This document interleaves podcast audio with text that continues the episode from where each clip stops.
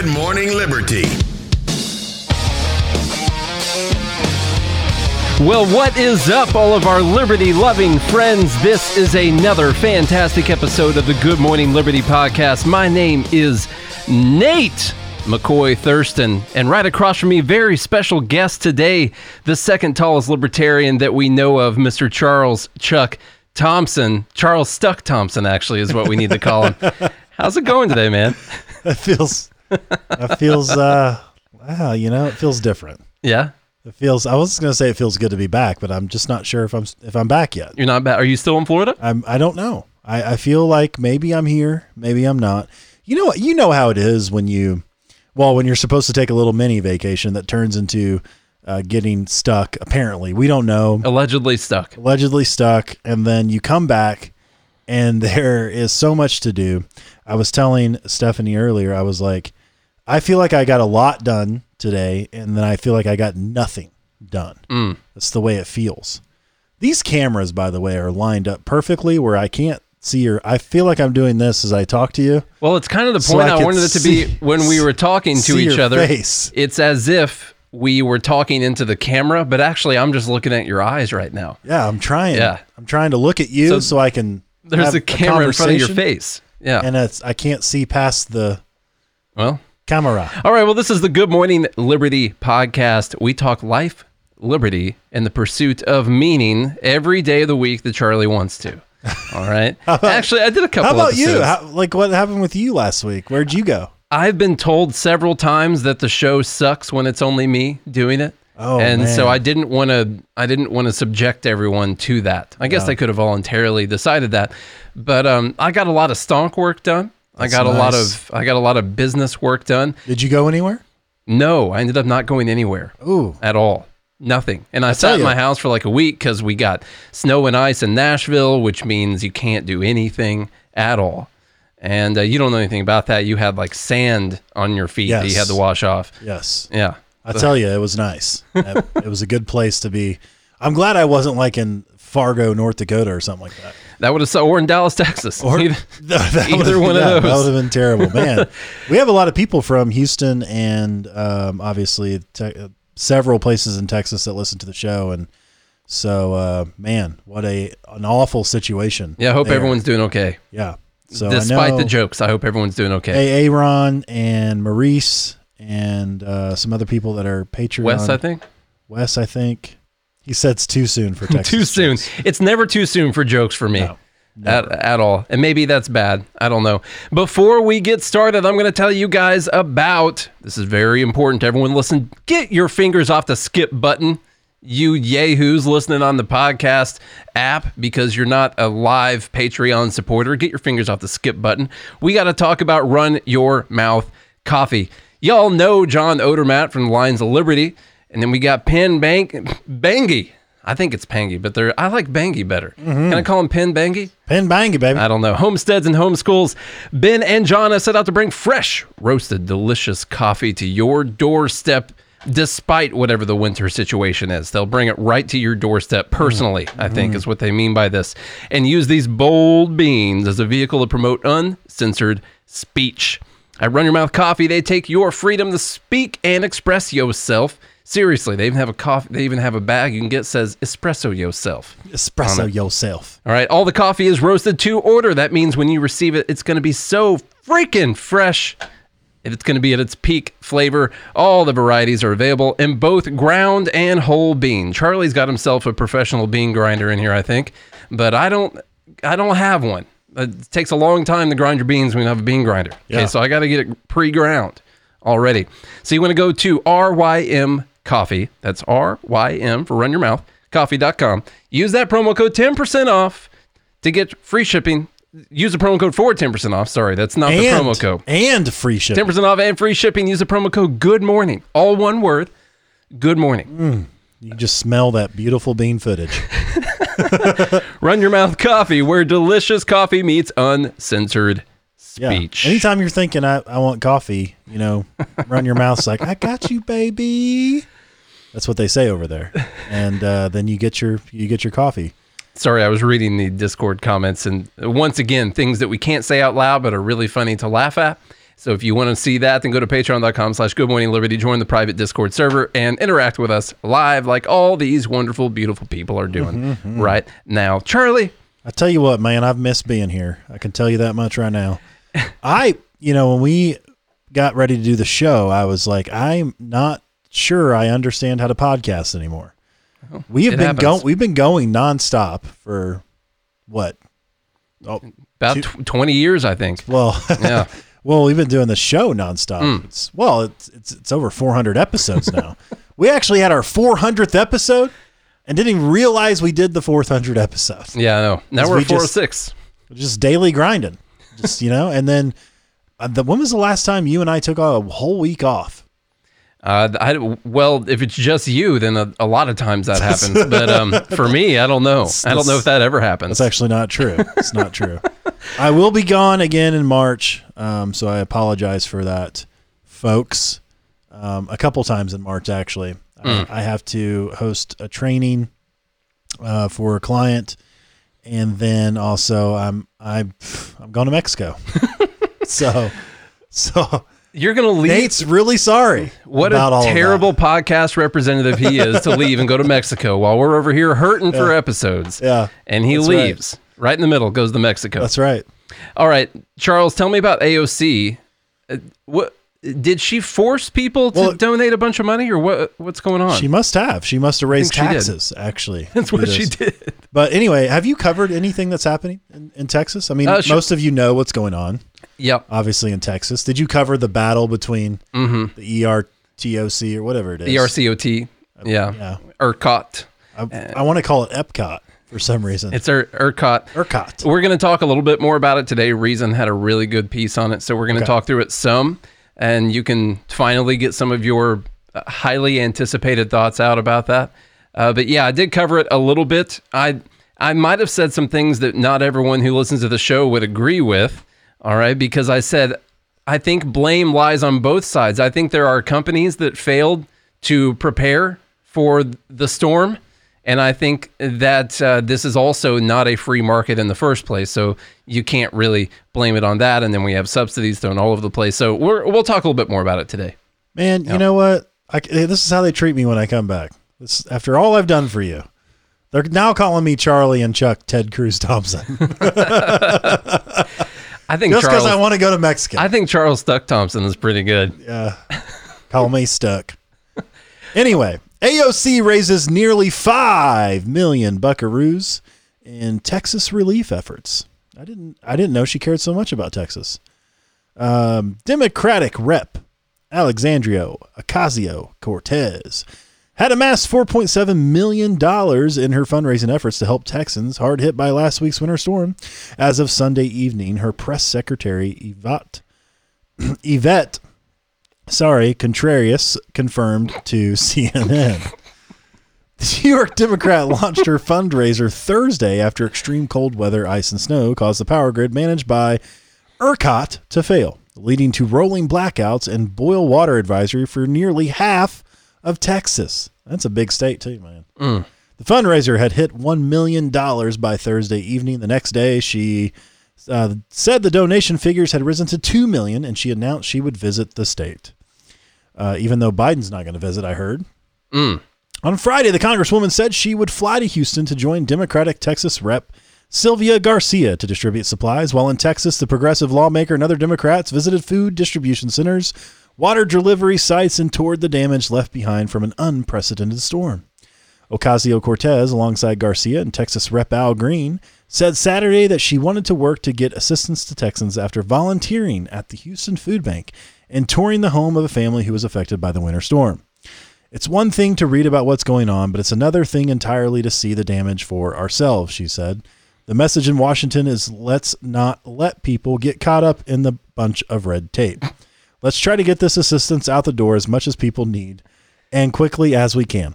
Hang on a second. Yeah. What did she say? She, This is she this is mind-boggling. she she voluntarily raised money through charity She voluntarily went there. because people would have to get she was worried about people getting caught up in a bunch of red tape and she wanted to get the assistance out the door and as much as people needed and as quickly as they could. What? Yeah. Let me read that. This is a quote. This is a quote from AOC, folks. Maybe she's learning a thing or two about economics since her time there. She's selling sweaters. She's raising money. It's one thing to read about what's going on, but it's another thing entirely to see the damage for ourselves. Quote, this is quote now. I'm literally verbatim. This is what she said. This is AOC, folks. I know you're surprised. I get it. The message in Washington is let's not let people get caught up in a bunch of red tape. What she means by that is regulations. We know what red tape is, folks. Let's try to get this assistance out the door as much as people need and as quickly as we can. Huh. Wow. That's weird. That's so impressive. I'm not even mad. I'm impressed. I, I'm impressed too, and, and I fully support her doing this voluntarily raising money. Amen. It's just kind of crazy. Like she sees that there is a situation where there's some funding needed to help people that are in need right now, and so she goes out voluntarily raises five million buckaroos and is going to distribute water and whatever uh, that people need. It's so weird, and she didn't. What she's not doing is sitting in Washington uh, lobbying for tax hikes. Uh, She went out and voluntarily raised the money to help people. So weird. Well, actually, she's probably doing both. Honestly, she's she's lobbying for tax hikes and proving that that's not what has to be done to help Yeah. people at the same time. But what whatever. Now, of course, it's uh, it's obviously, uh, and I don't care though. Like her motivation, which I don't know. I don't know the motivation of her heart. I can't say that. I'm going to speculate for a second. Can I do that? Mm-hmm. Can you do that on pocket? Can you speculate? You can. I'm going to speculate on podcasts. All right.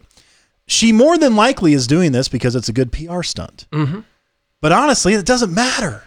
See, this is the great thing about the free market capitalism. It doesn't matter if you're out for your own personal gain when you're out there helping people. Because guess what happens? People still get helped in the most efficient, best way possible. It does. It doesn't matter what her motivation is. If she's doing this so they'll write articles about it, if she's doing it because she'll end up on the news, if she's doing it because she'll gain another 500,000 Twitter followers, everything that helps her, if she's doing all of that because of that, it doesn't matter. Is she doing it? She's probably doing it to try and hurt Ted Cruz. Would be my guess. That's that too. Even if she's doing that, because he tried to murder her. yeah. Well, yeah, yeah. So I can't believe she flew there. Actually, I, I know with a with a murderer in the vicinity on the loose. That's on the loose. yeah. He's a fugitive from justice. I heard he ran across the border even to get a to, to get away. Did you see the GIF on your phone already? No, That's awesome. Okay, that's so so, good. Piggott, you guys get the idea here. Uh, people will come together to help other people, and we don't need the government to do it for us. When people see that there is a need, even AOC, who, uh, I don't know, uh, seems like most people who support her don't have a lot of money. and so she's still able to go out there and raise 5 million bucks. So that is, a hey, good on her for doing it. And hopefully there were some people helped through that. Now, let's talk a little bit more about what's going on in Tejas. This is a good good piece from Oh. Reason. Tejas. The Texas blackout. Now this is called the Texas blackout blame game. The Texas mm-hmm. blackouts are shaping up to be the costliest disaster in state history, and a loss of life remains unknown. People are justifiably very angry, and when people are angry, politicians look around for someone to blame. Couldn't be them. No, never the politicians. It's always someone else. Well, it's certain politicians. Many have trotted out their favorite villain for the occasion. Many on the right have picked the old enemy, the windmill, while many on the left jumped at the chance to blame deregulation. Neither explanation really holds up. While it will be some time before all the specifics are known, what do we know? Uh, what we do know doesn't support any easy political narrative, and that's an important part to know. This is still ongoing, and we don't know what exactly happened. There's a lot of speculation about why certain things happen. It's going to be a, it's going to be a little while before we know the exact chain of events and every correspondence that was sent out and, and every little thing like that before we know exactly what happened that caused this. My guess is it was the winter storm. That, that's what I that's what I think it Well, was. it couldn't be. The central fact You about know, the, it's uh, you know, it's interesting though. I saw that people who had like the Tesla co- Tesla coil battery installed in their homes, they had power almost the whole time. really Yeah, wow. one guy said that didn't even he didn't even know the power was off. Oh, Tesla's down by the dip. Everything everything in his house worked still because they got enough solar power to to for their battery to recharge that it literally powered the whole the whole house. Now, how do you keep the snow and ice and stuff off your solar panels? Do they do they stay warm or something? I don't Does know. Does that happen? Maybe I, this. I don't know how that works. Reflection of the sun. Hmm. I have no idea. Who knows? The central fact about the chain of events that led to the blackouts is deceptively simple. It got super cold. that is what led to it. In order to keep the lights on, look, you also saw. I just want to. I just literally want to point out a simple fact here. You see throughout history. Just I want you guys to point. Like, just put this together. You see throughout history how things change, or not how things change, but you see throughout history how we have these failures, uh, typically caused by government. And I want to bring up another good example where you had a once in a century long um, issue with Katrina in New Orleans because they only built the levees to withstand a category three storm as if category five hurricanes didn't exist, as if getting below zero didn't exist in Texas. now that was probably a private company's fault that built the levee there, right? No, Pri- no, no, that was government. probably the the uh, the Corps of Engineers that Mm-hmm. built that thing. So this is a little bit of backstory on, on a little bit of what we know happened. So it says in order to keep the lights on, electric generation must match demand on a minute by minute basis. For that reason, the system's planners and forecasters focus their attention on the times of the year when demand is typically highest. In Texas, that's the heat of summer. Many features of our electric grid are designed to work optimally during the summer, with the understanding that in the winter we will usually have far more electric capacity than we need. The state was not prepared for record cold temperatures stretching across all 254 Texas counties. This generated summer levels of electric demand, and it also caused significant amounts of generation to become unusable. Because really cold temperatures are rare in Texas, many plants contain components that are not protected from the elements. This is true for generators of all fuel types, from wind to nuclear. In addition, Texas typically relies heavily on natural gas to meet its peak electrical demand, as natural gas plants are easier to ramp up or down on short notice. During the summer, that's not a problem. In the winter, though, gas is also used for heating, and many gas plants did not have firm contracts to deliver and had trouble buying it on an open market. Finally, the winter is a time when some plants shut down for scheduled maintenance. All right, so this is kind of a perfect storm for Texas that's going on here. The result in the early morning hours of February 15th, the state's grid operator, ERCOT, found itself facing a supply shortfall with more than a third of the grid's thermal generation capacity unusable. To prevent total system failure, ERCOT ordered utilities to curtail service, plunging millions of homes into darkness and cold. The sheer size of the supply hole makes it hard to blame either wind or deregulation for the failure. While pictures of frozen wind turbines may be evocative, evocative, evo, ev, evo, evocative, evocative, ma'am, mm-hmm, ERCOT's right. forecasts do not rely on a large amount of the wind to sustain the system. And wind ended up meeting the expectations. Some have argued that the low cost of wind power over the last decade have forced the retirement of more reliable power plants that could have helped make the gap, uh, make up the gap had they been there. So one of the arguments is that the move towards wind and the subsidization of the wind power made wind basically more competitive than it should have been, and it forced other plants that would have been more reliable to close. But what they're saying here is that it doesn't that doesn't cover everything still. There's so many things went wrong at the same time. Similarly, there is no reason to think that Texas's competitive electric system is to blame. ERCOT's most recent winter forec- forecast included a worst case scenario for the grid that roughly predicted the needed demand, but underestimated the amount of generation that would be unusable by almost half. So they had a they had a model already where they thought that this demand could pop up in winter, but what they didn't include was a lot of the power sources going down. So they they had planned on being able to supply it, but they didn't plan on all the system failures because that of- happened. because things froze over. Yeah. a more centralized or state run electric system almost certainly would have relied on the same forecasts and ended up in the same situation. In retrospect, it's easy to blame generators for not doing more to protect their plants from cold. But if a plant had known that unprecedented cold was coming and had weatherized, it would now be reaping millions in benefits.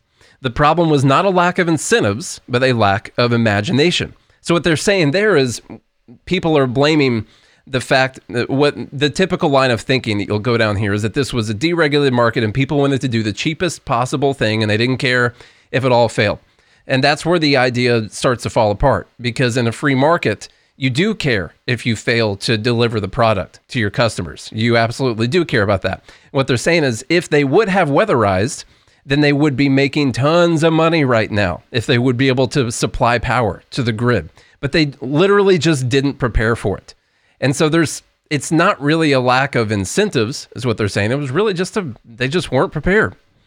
Uh, one outstanding question has to do with the fact that Texas maintains its own separate electric grid.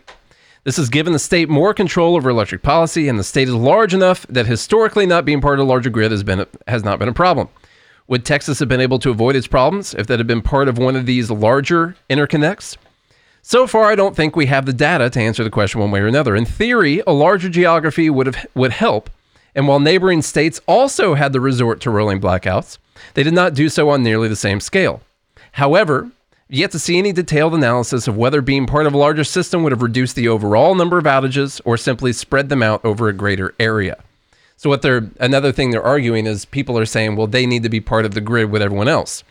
And the argument that this writer is making from Reason is that we don't know for sure that that would have stopped the outages from happening. It might have just spread out the same amount of outages over a wider area instead of stopping this amount of outages because even the states that they would have pulled from were also having rolling blackouts. So that's where we're at so far with this with this story, mm. and we don't really have any uh, any detailed information about what else happened. Yeah, well, you know, it's everybody's fault. It's it's it's just the blame is not me. That's it's, that's what it is. It's the other person. Yeah. yeah, it's always someone else. It's not me. You know, I I was also it, it was just interesting because I've been talking to a lot of people about this.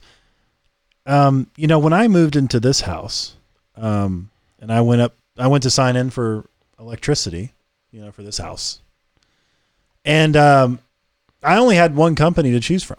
I don't know about you. I just yeah. I just just one one person. Just old TVA, I guess. It's yeah. Tennessee Valley. Do you have right? TVA or NES? Oh, NES. That's right. Yeah, National NES. Electric yeah, Service. that's right. Yeah, I, I think are they managed by TVA? Is that probably, what it is? Like, yeah. I I literally can't go through anyone else. No, I no. can't get electricity through anyone else. So that to think that we have a free market in electricity, we don't. No, there's no such thing as a free market in electricity. Now, you, of course, people are going to argue, well, how expensive it is it to run lines and all of that. But think about the different kinds of systems we could actually have if electricity was more free, if it wasn't so heavily regulated. I mean, back in the day, we had, um, you know, Tesla. I'm talking about Nikola, Nikola, Tesla. Nikola Tesla. The Tesla. You had uh we watched that movie. That was Edison really Westinghouse. Edison Westinghouse. You had all these people working and competing, and eventually, uh, one of them won, and that's basically what is our entire grid because that's what the government went with. What would, what would be interesting is if you were more able to do things like the Tesla battery and the solar power. A, lo- a lot of the issues that people have with the solar power is you still end up having to pay for other electricity. You know, at, and a lot of places have kind of community electricity, so they kind of spread it out among a lot of people. Mm-hmm. So that's stopped people from going with the solar power because they still end up having to pay a large electric bill even if they're not using it and then they don't get paid when they produce extra electricity and they send it into the grid uh, but they end up having to pay later on it's a it's a really big messed up system at the end of the day all i have on this is a really really bad thing happened and people are suffering because of it and it's not always it's not always the case that we just need to go to the government for more regulation I think there was definitely a failure on the different businesses here uh, that are producing electricity to weatherize their systems. That's obviously what happened. If they would have weatherized their systems, then I think a lot of this would have been avoided, but they didn't do it.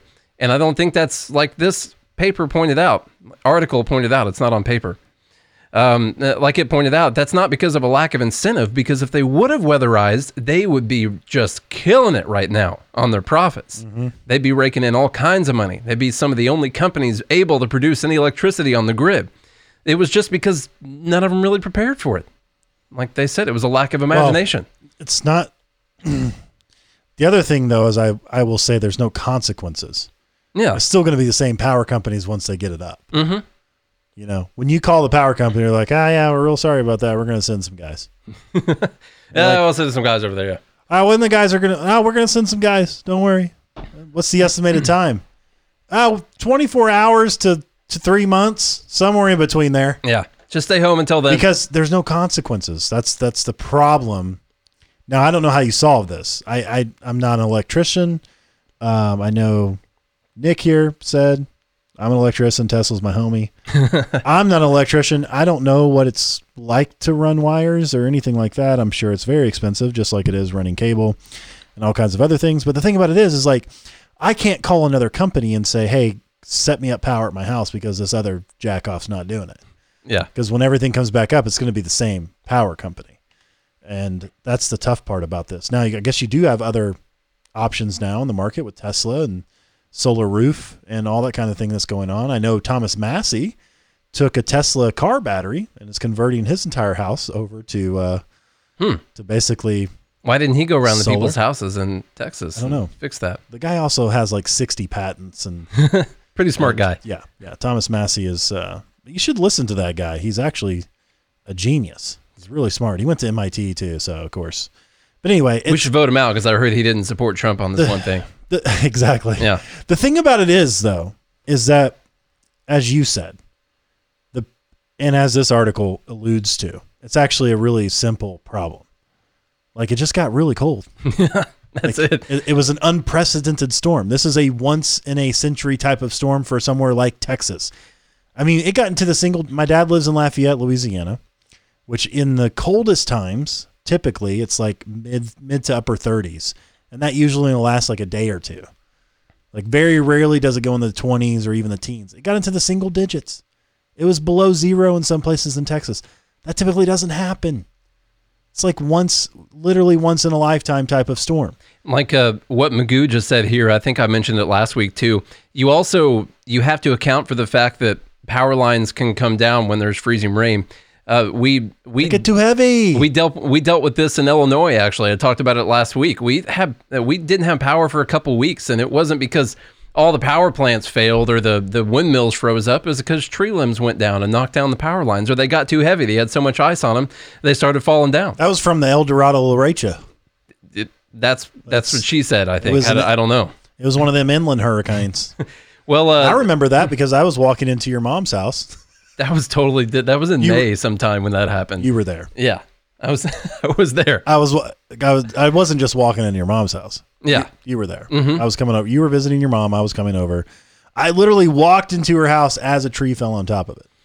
It was scary. So like I literally pulled in your driveway, got out of my car, and I'm like, huh, it's kind of windy. Yeah. And uh, literally go in the door, and then boom, uh, the wind really picked up. And uh, yeah, we didn't have. Turns out that was the power company's fault. Yeah, That was a totally different time, by the way. That was during the spring when that happened. right, right. Yeah. But but we've seen it happen with freezing rain and all of that because it gets too heavy, and either the power lines break or they fall down or they lose connection. It uh, now, as they're saying that we're not we're not equipped to handle that in the South because it doesn't hardly happen. Up north, where they get ice and, and snow all the time, they they prepare for those kinds of things. it's kind of a funny idea that obviously, if there were more regulation, that the government would be able to cover every bad thing that could happen. Like, like they just prepare amazingly for every situation. They do a great. Obviously, if the federal government had more oversight, they would have fixed this problem. Yeah. There's no way that budgets that governments have all around the country are ever facing shortfalls or ever misallocated. And and they don't have the money for the things that they need in times that they need it. That's, that's never happened. Obviously what would have for sure fixed this is if there would have been more oversight from the government. Mm-hmm. That's that's what would have solved it. We act like bad things can't happen. i know. You realize that you you guys realize having heat in your house is kind of a new thing for human beings actually little new. But yeah my, I mean, I remember my mom grew up my mom grew up without heat or air conditioning. She said in the wintertime they lived where it got cold in illinois. They lived in illinois and virginia. She said in the wintertime what they would do is they would get like five or six quilts and her and her sisters would sleep in the same bed. They all would just kind of pile together and get under a bunch of quilts and that's how they would sleep at night. And they had they did have a fireplace downstairs but they didn't have a fireplace hmm. upstairs It was cold. She had an upstairs and a downstairs. I know, right? Rich. I only had a trailer. Man. She was grew up way wealthier than All I did. Tell me about this uh, dumb thing that should have made it in dumb bleep that Rep Ro Khanna said. All right. So this is coming from who is Ro Khanna? Uh, it's a actually I don't know uh, from California. I think. Yeah. Democrat rep Ro Khanna. We don't want low wage small businesses that pay less than fifteen dollar minimum wage. We don't want them. We don't want them. So that's in your argument. They're like, oh, all these small businesses are going to go out of business. Oh, we don't want those people. Yeah, we don't want them. Only Amazon's here. So, Rep. Ro Khanna from Democrat from California told CNN in an interview, this is coming from the Daily Wire, by the way. Thanks, Ben. On Sunday, that he and presumably other Democrats, quote, don't want low wage small businesses as he advocated for increasing the minimum wage. We don't want low wage businesses, he said, when asked if mom and pop shops should be forced to pay employees more. I think most successful and uh, small businesses can pay a fair wage. I think I most think- successful small. I think Yeah. most successful small businesses can pay a fair wage. Yeah, why don't you start Great. a company, Ro? well, of course, large businesses like Amazon and McDonald's, for example, can perhaps uh, and perhaps should pay more. But I'm wondering, what is your plan for smaller business? CNN's Abby Phillips said. What is CNN doing arguing this point? I don't know. Uh, how does this, uh, in your view, affect mom and pop businesses who are just struggling to keep their doors open, keep workers on the payroll right now? Actually, most of them closed A lot of them closed. the pandemic. Well, they shouldn't be doing it by paying people low wages. they just Wait, they what was the the question was how does this in your view affect mom and pop businesses who are just struggling to keep their doors open, keep workers on the payroll right now? Well, they shouldn't be doing it by paying people low wages. kind of sad. We don't want low wage businesses. I think most successful small businesses can pay a fair wage. Just same talking point. Uh, we don't want you to try to keep your doors open with low wages. No.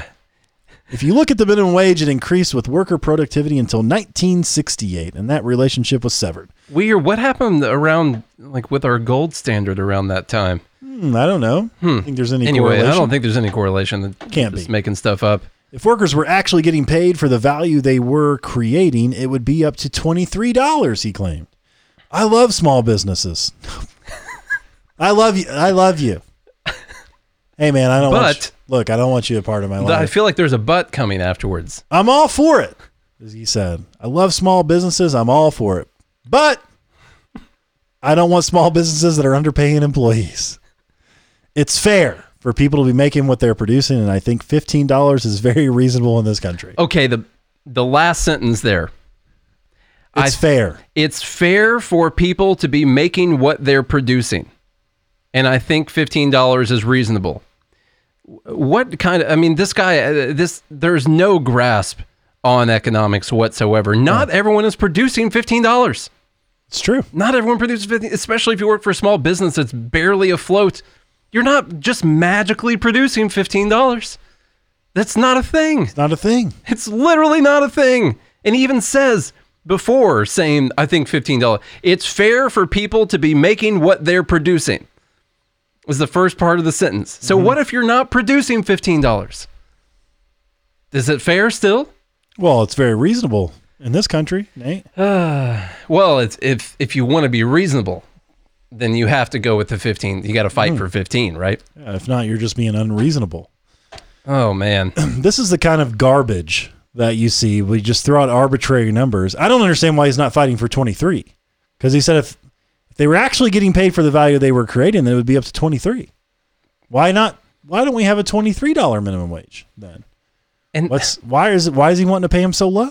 And the point is, that's not the case for everyone.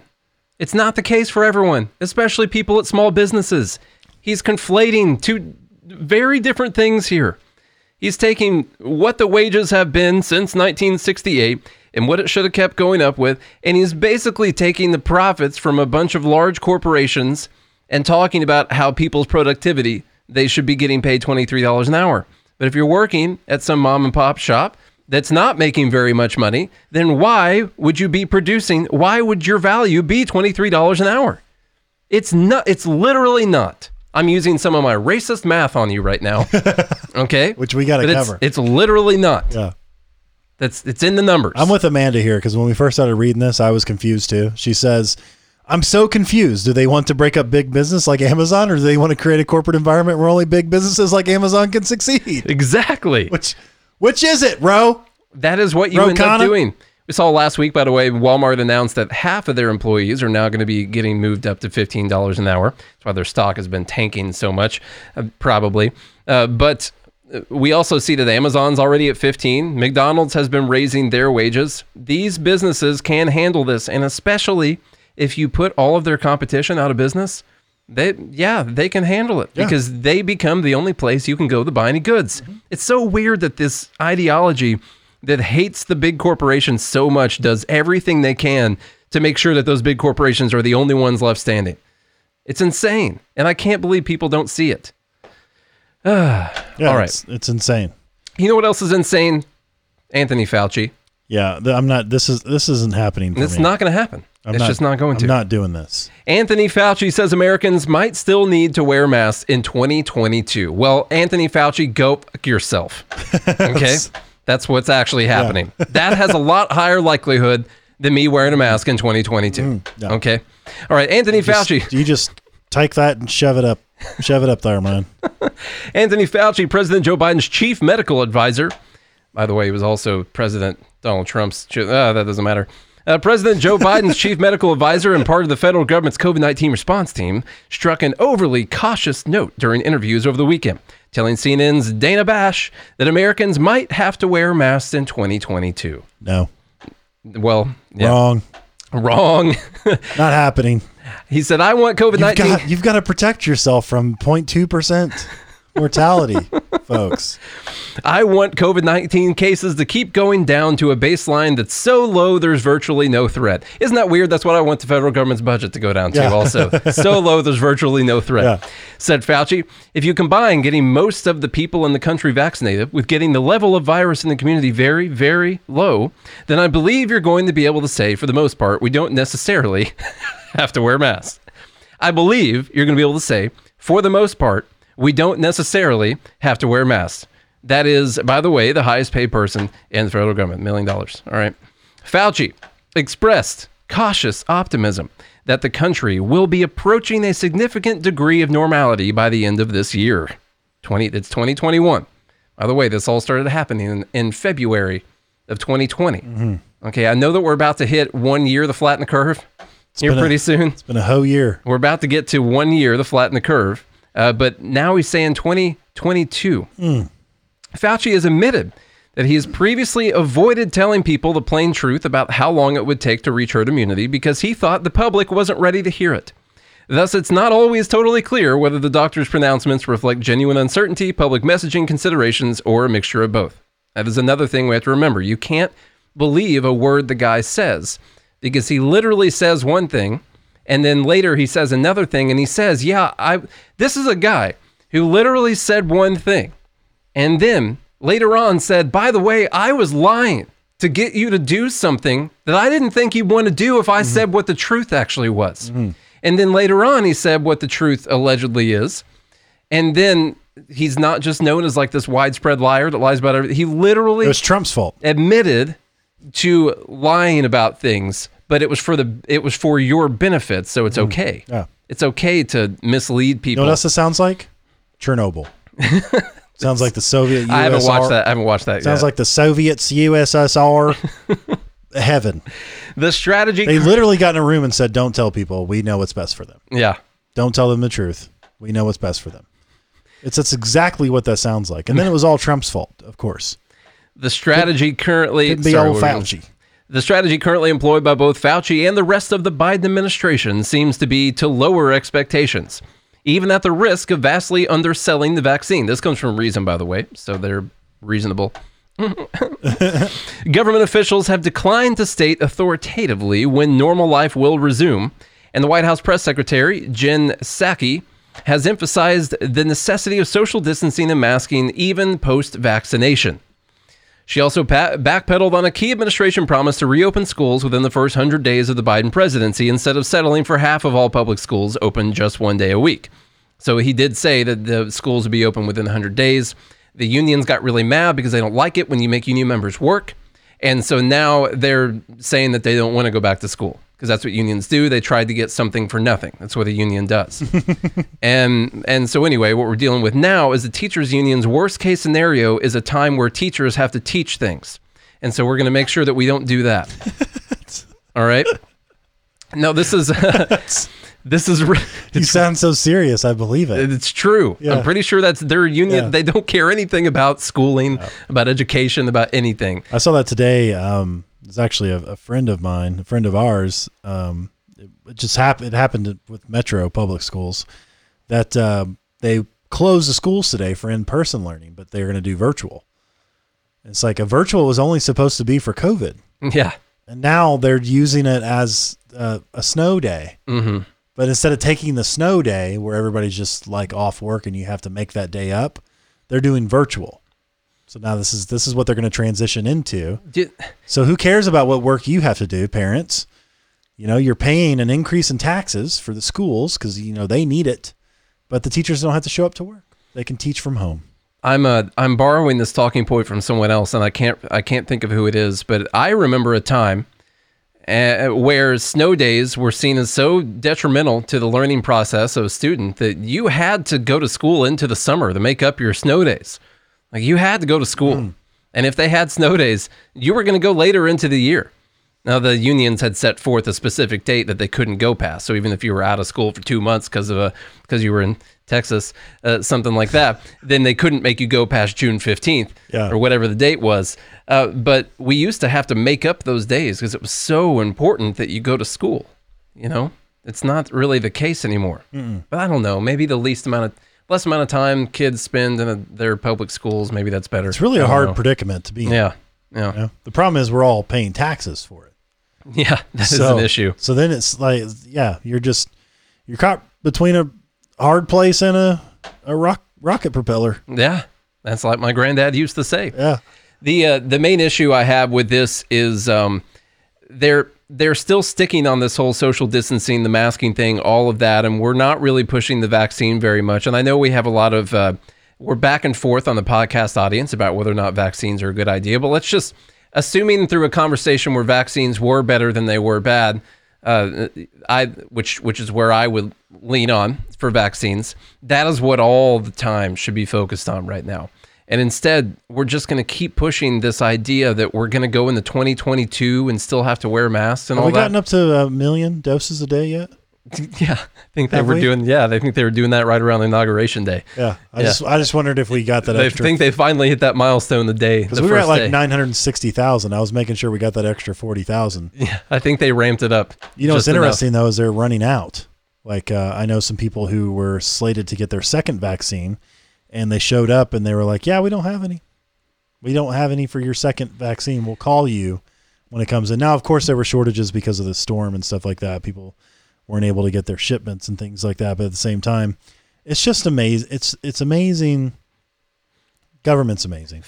I read another story. Um, I- maybe you had this in here. That maybe we talked about this, but I read another story where this doctor um, got fired. Essentially, Mhm, we talked about that. yeah, we talked about that. Uh, doctor got fired because uh, the vaccines were getting ready to expire, and rather than letting them go to waste, he vaccinated people that were unauthorized to be vaccinated. Just imagine a world the government would rather waste it. Like, no, no, no, no, no, don't take it. You're not authorized. I would just waste these. It's just capitalism. That's that's what That's it is. It's capitalism. Capitalism's fault. Um, by the way, fresh out of the Pfizer and Moderna marketing team department, you know what's better than the than getting two doses from your Pfizer and, Mo- and Moderna vaccines? Three doses. Three doses.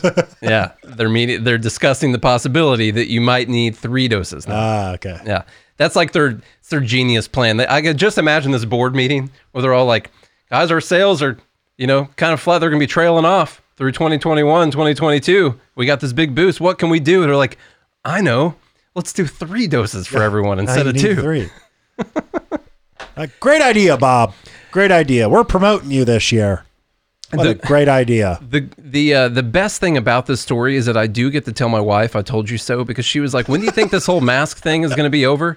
And I was like, "It's not. This is going to be." I, I told her it's going to be about five years. Yeah. Uh, and she was like, "No, there's no. We, she was thinking a couple months into last year, you know, it would go away, and then a couple Well, hey, months we into got this year, all the flu numbers are down now, so I mean, maybe we should mask up for the flu. there we go. That's that seems to kill fifty to eighty thousand people a year. yeah, So maybe maybe now that those people aren't dying, uh, you know, whatever. I, I'm over it. I'm over it at this point. I'm over it. um, you know what else? There are people. Um, as I said from the beginning, I think you. I think you should take it seriously. You should pay attention because, by golly, if we didn't predict almost all of this, Pay attention to this podcast. yes, yeah. But just like look around. That's all you have to do is look around yeah. and just like look at a little bit of history. Look around. Say, look at this, and you'll be like, oh my god, wow. It's just. It's literally predictable. Say, look at this. Mm. Yeah, that's all you got to say. is Look at this, Caramon. All right. And but the thing about it is, is like I am, I'm over it now. I'm literally over it. Well, because you just my- got back from Florida. We went to Miami last weekend, and let me tell you, I've never seen a beach so crowded in my entire life. I never have, and I think I obviously think old people should should obviously be cautious because it does tend to kill older people at a much higher rate. Mm-hmm. But everyone else, like I'm, I'm, I'm over it, literally over it. I will not comply with a mask mandate 2022 You heard it here first. Charlie Not will it. not comply. with a mask mandate in 2022. All right. You know what else Charlie's not going to comply for with? 2021. But I've got something that you're absolutely not going to comply with in this next tweet thread that is I couldn't wait until dumb bleep of the week. no. So why don't you go ahead and get me get us started off on this, and I'll I'll we, we can uh we can tag team it. Okay. This is a tweet thread from um, Muslim Marine is his name. Got a blue check mark. And so he does. And uh, it's at man man sort shams. Mansort Shams, yeah, Man sort shams. M A N S O O R T S H A M S Anyway. Shams. thread. This is a thread on AR 15. I'm a U.S. Marine, which means I do have some professional experience with guns. Feel free to criticize my position or disagree, but please don't question my military service or knowledge of guns. I serve this nation with my life, and I only want the best for it. So don't don't question. Don't me. question me. That's I'm telling you like it is, don't question me. I understand people have strong views when it comes to guns, and that's all right. But at some point we need to have a real conversations without all the crazy emotion. Americans are dying. And just because it wasn't you or me this time doesn't mean it can't be one of us next time. oh, I've traveled roughly 30 states across America, which I'm sure is more than most Americans. It's actually true. I think the average is like six states. I was at least able to retweet this guy and say that I've been to 50 states and Yeah. 14 countries and 10, 10 military bases, and this guy has no idea what he's talking about because Yeah. I know more than him apparently. Exactly. I've had the chance to see many parts of our country and understand why a gun for self defense at times makes perfect sense. So, to be clear, I'm not against the Second Amendment or anyone owning a gun. I'm just against civilians having access to the same type war weapon, warlike weapon, I did as a Marine. You'll say, that's crazy. But hear me out.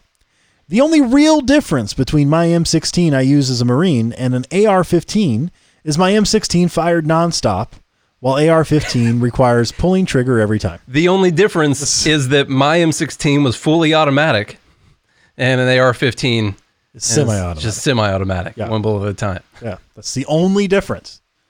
Now, some will change the argument from self defense to Second Amendment and forming militias to fight against the so called hostile government.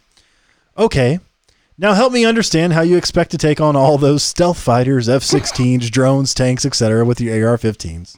Please keep it real. Now, you don't have to be the smartest person in the room to understand that 300 million guns can take down a, a million person army with all the weapons it, it has. Guys, Unless they set off nukes. zero guns and some flagpoles can take down the U.S. Capitol. okay? That's, that's so true. Yeah. Wow. Ah, you really you caught me off guard with that one. that was good. Anyway, he continues on. If it's truly about self-defense, then why an AR-15, which can shoot across five football fields? Yes, 500 yards or more in certain cases. I didn't know it was that good. Yeah, I need to go get one. decent rifle. Hmm. Essentially, you could sit in the comfort of your home and shoot over a quarter mile, and the person on the other end wouldn't even know what hit him. Wouldn't even know. Although, although, even though the gun is that good, how in the world are you going to take on stealth fighters, I know. F-16s and drones and tanks, etc.? Now, to some, the AR-15's long-range firing capability may not mean much, but that's just part of it. The AR-15's power is meant to do some serious damage and killing, exactly like on the battlefield, to destroy flesh and practically leave an irreparable large exit wound. By the way, this thing, a nine millimeter bullet can travel uh, 2.5 to 3 miles. Mm-hmm. And now, not accurately, uh, obviously. And, and, you, and if you shoot them straight up in the air, it's probably going to be less because of the gravity. but anyhow, sorry. I had to check on that. Yeah. Uh, let's see.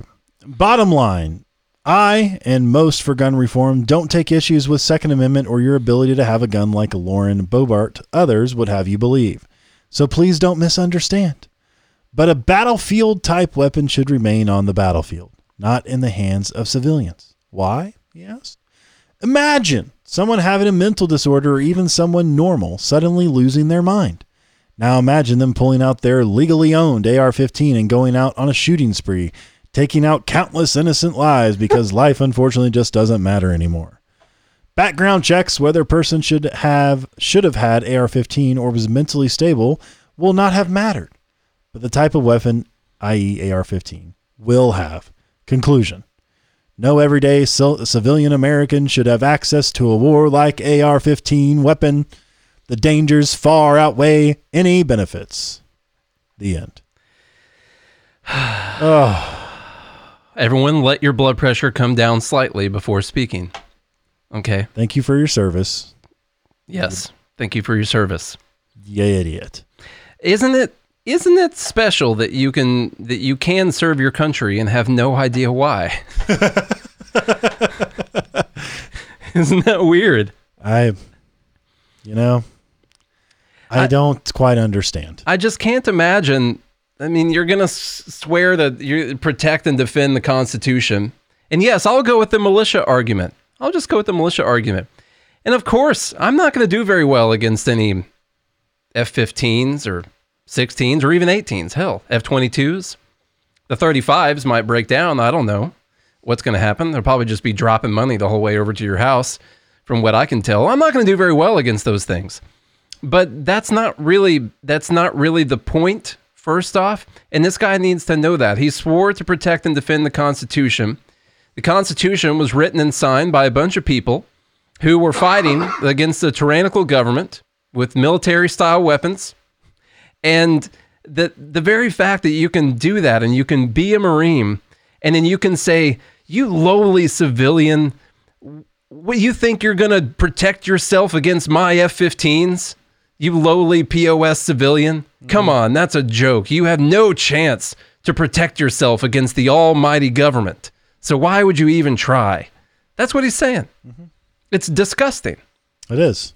If, Never if- mind Vietnam, the war on terror. You don't think civilians can protect themselves? You, we, you guys realize we've lost all the wars. Like we lost in Vietnam. Why? How did we lose in Vietnam, Nate? I think it was because Vietnam had more superior air air force than we did. No, Yeah, no, that's not how. it was their air force that knocked us out. That's actually what happened in uh, all the Middle Eastern wars too. The air force just knocked us out. Yeah, the Afghani Air Force. Yeah, is what. that's what it was. exactly. Mhm. No, you have roving bands of civilians with guns, mainly farmers with pitchforks, so to speak, as they say in the Patriot. Republicans with flagpoles Yes, coming exactly. after you. MAGA wearing, loving, Trump worshiping insurrectionists. Like, it, it doesn't take much to make a stand. Like, you know, it.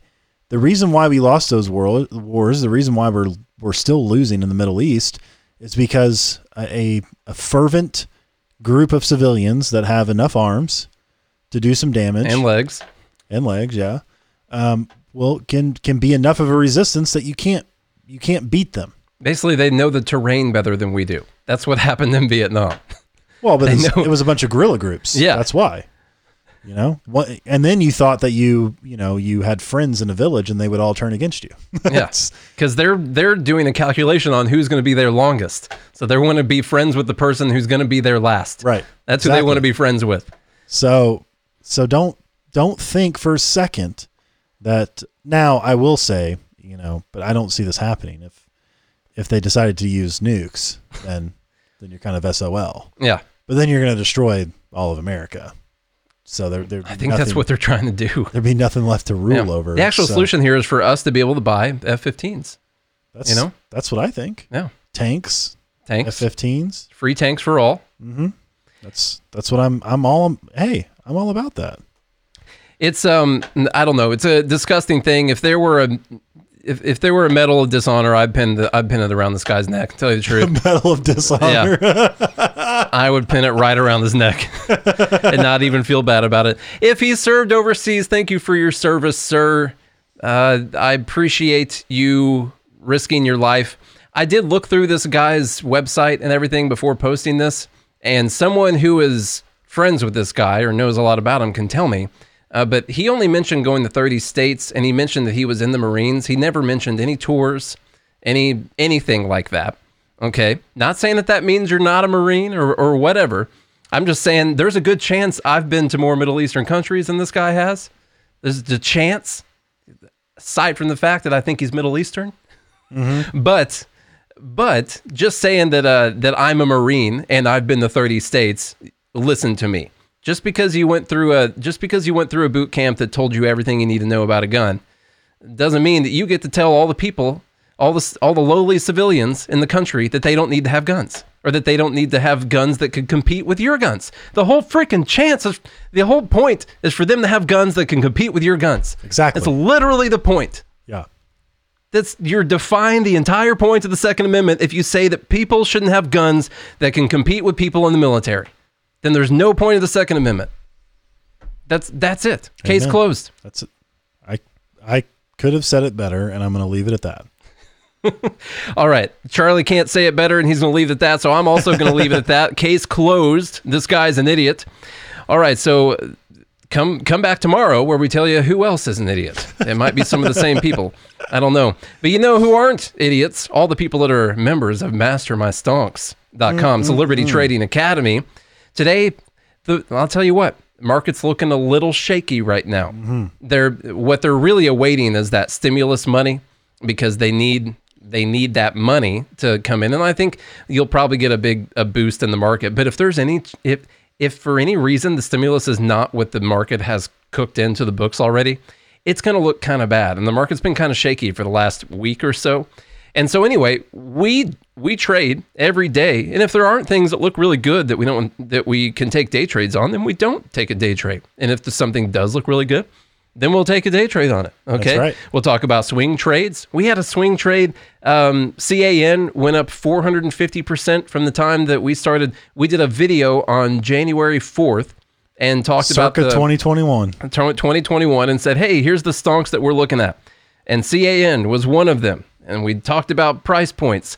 And I'll be gall darn if I didn't book 450 percent on that thing. I did not right. take that one. I know. I took felt- almost all the others. almost every other, which Yeah. which those Which also all did really were winners. Yeah. And then uh, SNDL, we talked about that one as well. I started buying that one at 80 cents. And I was posting in the group saying, "Hey, I like SNDL. Look at its chart; looks pretty good." It went down. It went up up to like a dollar thirty, and it came back to a dollar. And I even posted in the group. I said, "Guys, this is long term. Hold, hold. We got diamond hands over here. We're holding. Okay. What do you know? The thing didn't pop up to four bucks a few days later. 400%. All right. So the the whole point is you don't just take stuff that we talk about in the class, but w- our main goal is to teach you guys how to find setups like that and then give them to us. You know, that's, no, that's not. but no, we can't all work together, and and we do have a channel in the Discord where we uh, can have members post some of their picks. We all talk about different stonks and whether or not we think they're good setups or not. And you're probably hearing from Peter Schiff and everybody else that knows anything about economics that we have a bubble. Mm-hmm. We have an inflated market. That's true. It's a bunch of fagoozy fagazi floating around there. And the thing about it is, is that you can still make money while it's going down. Now, I think that as Nate mentioned, there's probably going to be another little pop, um, but then after that, it's you know it's got to it's got to come down sometime. There's got to be a, a pretty big correction.